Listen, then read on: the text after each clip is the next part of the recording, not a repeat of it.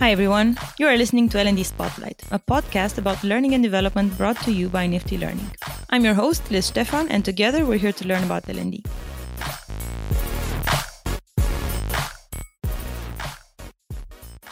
This is conversation on future skills with Lavinia Mehedinso, people experience manager at eMAG and also creator and curator of learning and development content at Offbeat.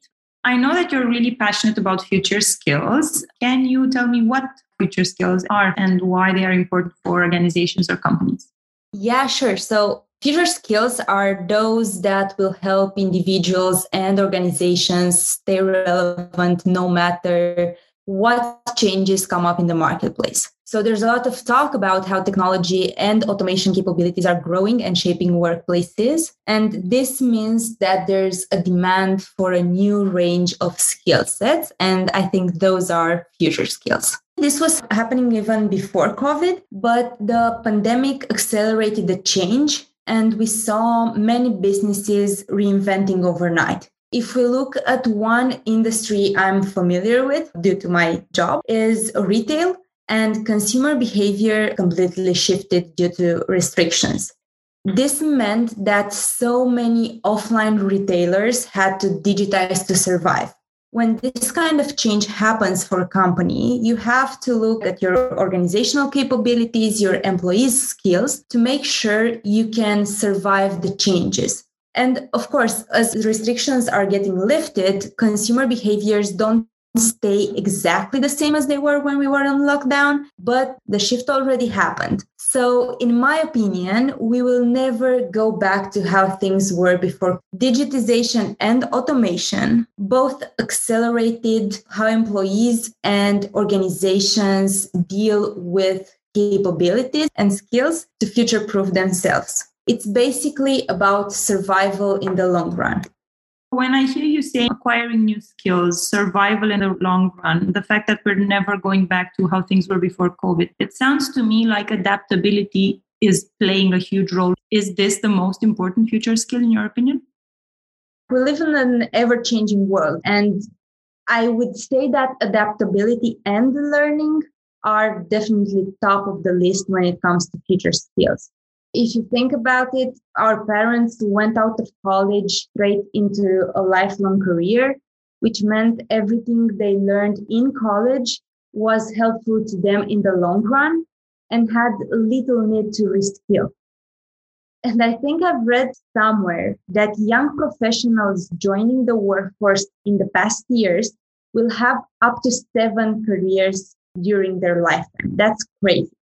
So they will need to learn, relearn, unlearn on the go and be really comfortable with change and actually looking for it to stay relevant. And one thing I read recently and I found it really, really interesting is the term intentional learning, which is coined by McKinsey.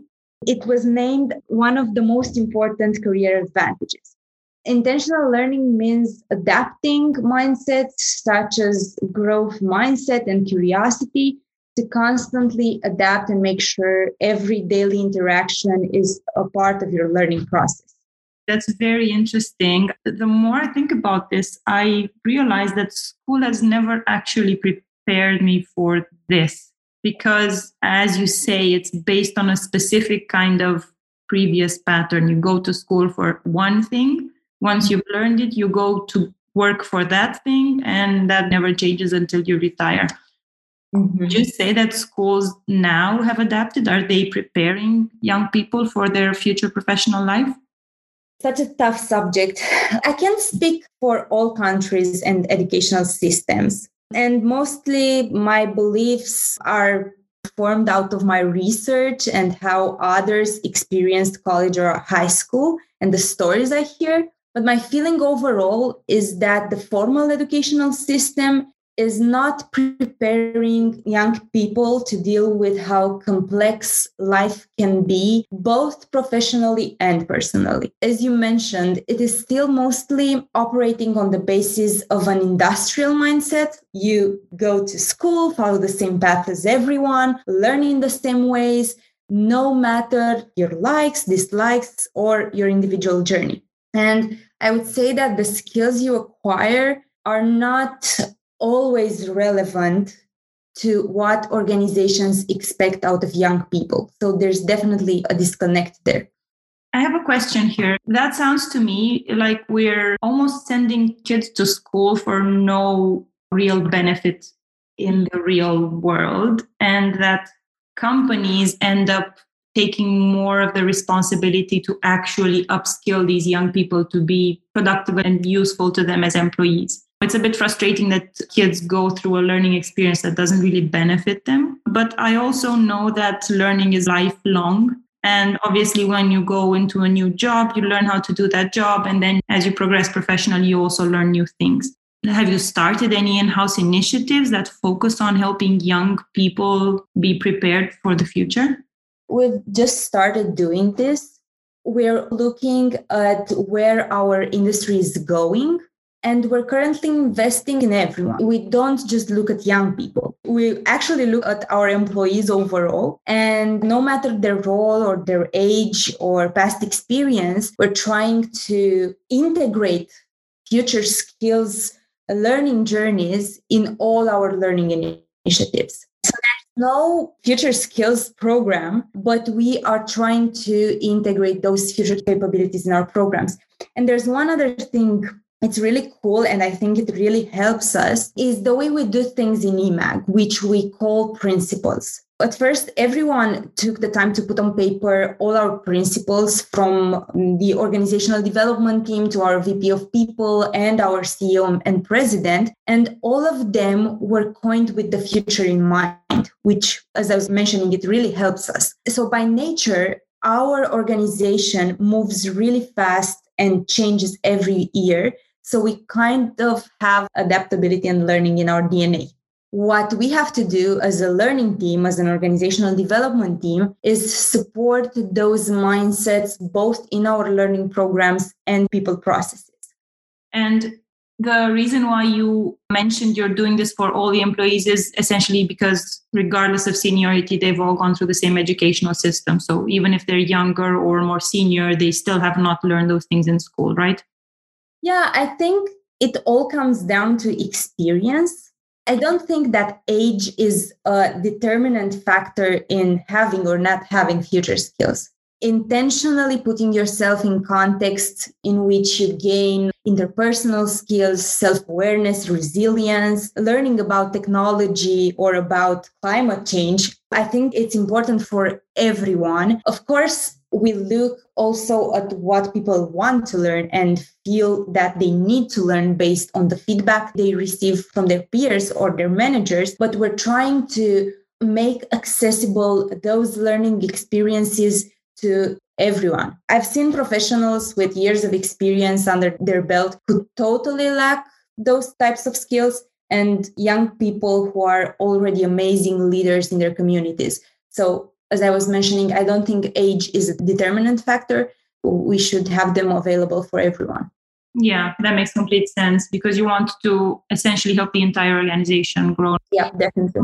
Assuming that you have the right climate to encourage future proofing people's skill set, how do you know that it's working? How do you actually, I don't know if measure is the right word because I feel it's a bit strict, but how do you make sure that there is awareness that people do adopt this kind of learning, they access it, they're engaged and want to stay in the company? How do they know that they've acquired these so called future skills and they are putting them to work? Mm-hmm, mm-hmm. That's a tough question. It goes down to how we measure learning and development, you know, and that's a really tough one. But I would say that you have to think about your desired outcomes. And what we're trying to do is simple, basic stuff. First, we're trying to ensure the continuity and growth of our business. And second, we're trying to keep our employees happy, engaged, high performant, and having skills that are relevant for their career, no matter if they're in EMAG or not. We really care about people. So if they want to leave, at least we know that we had an impact in their lives and careers. Given these goals, I think our metrics should definitely be tied to business metrics. In terms of innovation, let's say, how innovative we are, how many new revenue streams we have, how performant are we on those revenue streams. Because, you know, basically, when it comes to innovation, curiosity, adapting to new markets and where your industry is going, on paper, it comes down to new revenue streams and your performance on them.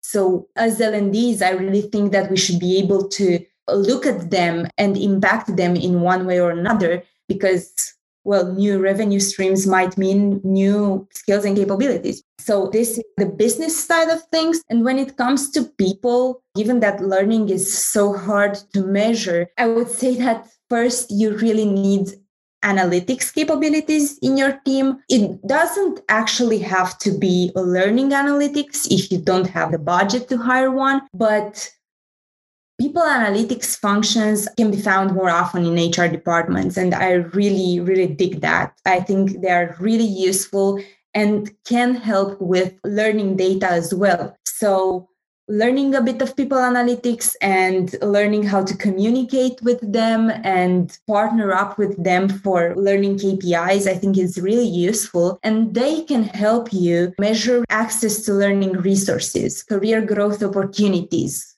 internal transfers, engagement, retention, all of that, it doesn't have to be entirely in your L&D function, but you should be aware that you can measure those things and start doing it. Knowing that you're very passionate about learning and development and knowing that you're building offbeat to the benefit of learning and development professionals, do you have at hand one or two recommendations for L&D people to start reading about or listening to so that they look more at people analytics and figure out a way to start doing it for their companies?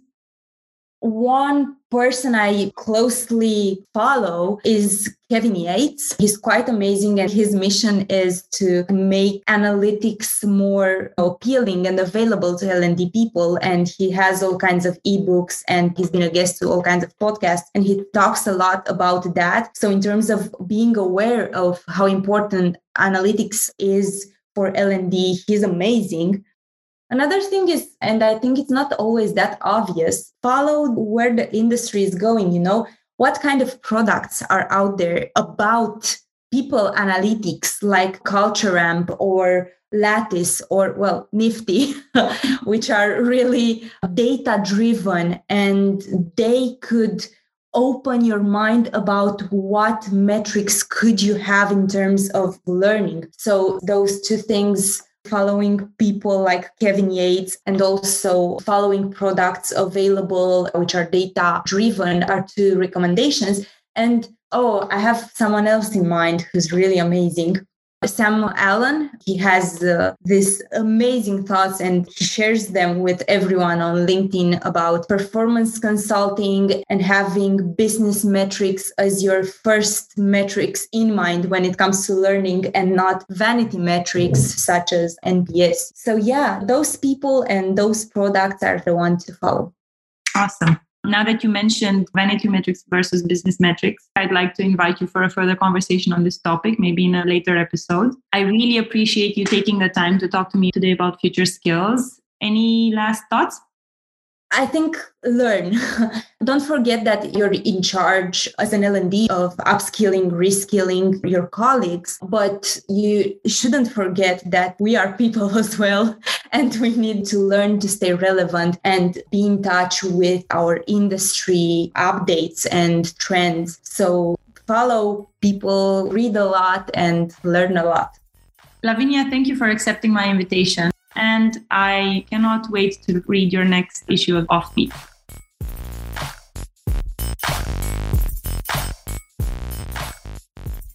Thank you so much for being with us today. This has been another episode of L&D Spotlight. If you'd like to get in touch and join the conversation, write to me at liz at niftylearning.io or connect with me on LinkedIn at Liz Stefan. Have a productive week, everyone.